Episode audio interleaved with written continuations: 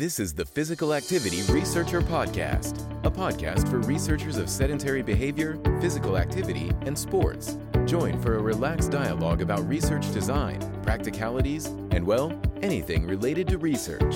Learn from your fellow researchers useful and relevant information that does not fit into formal content and limited space of scientific publications. And here is your host, researcher and entrepreneur, Olli Tikkanen.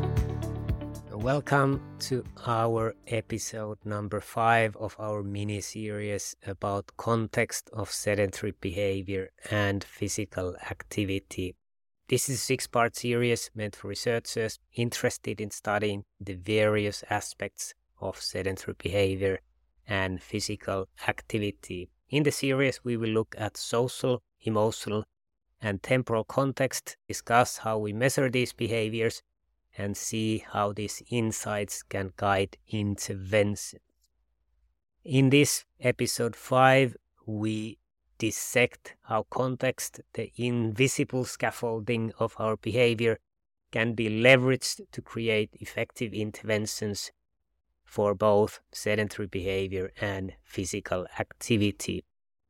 We will explore how interventions can be personalized to our unique situations, how communities can nurture healthy habits, and how policy and environmental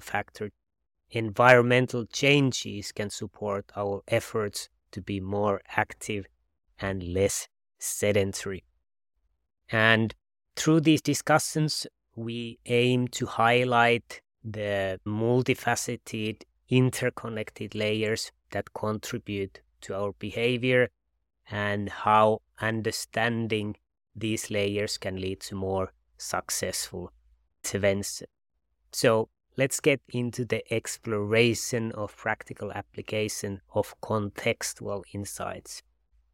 So effective interventions for promoting sedentary behavior and physical activity rely on understanding the context in which individuals live and work. In this episode, we will discuss personalized approaches, community-based initiatives, and policy and environmental changes that can help create successful interventions. Okay, so let's dive into some strategies around sedentary behavior and physical activity interventions.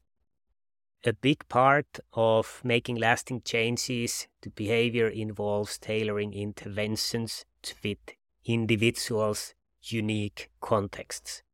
These personalized approaches take into account stuff like age, socioeconomic status, and cultural background, helping us create interventions that are just more relevant and effective. So, to personalize interventions, we might use data from physical activity questionnaires and or wearable devices. We could provide individualized feedback and set goals that are challenging but still realistic. And a few examples of these successful personalized interventions include smartphone apps that are providing real-time feedback. It can be virtual coaching and personalized exercise recommendations.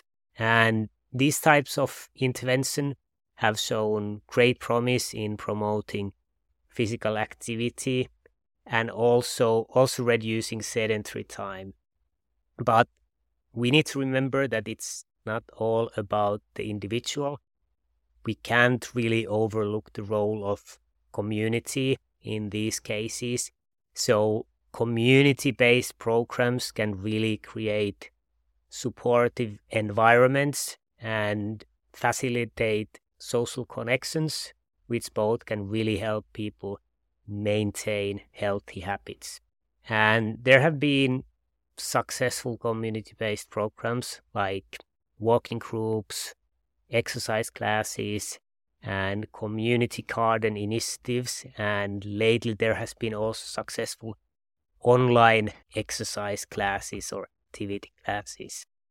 And to actually get community members on board with this intervention, we need to engage them. And this might involve bringing local stakeholders into the program's development process. It could be using community venues for intervention activities and also leveraging social networks to spread the word about the intervention. And on a larger scale, policy initiatives and environmental changes can create supportive environments for physical activity and curbing sedentary behavior. You can think of things like creating safe walking and cycling infrastructure, implementing workplace wellness programs, and promoting, for example, active transportation, active commuting. And these sorts of policy and environmental interventions have proven pretty successful in many cases.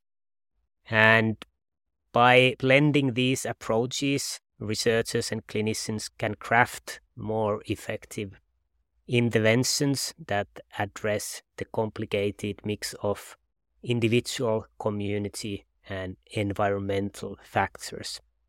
And to create interventions that actually lead to a sustainable behavior change, it's really crucial to understand the context in which physical activity and sedentary behavior occur. Thanks for joining us today as we talk about applying research insights to intervention. And in the last 6th episode, we will tie everything together and discuss what we have learned and look at future directions for research in this field. And if you got interested in measuring context of sedentary behavior or physical activity, we have good news for you.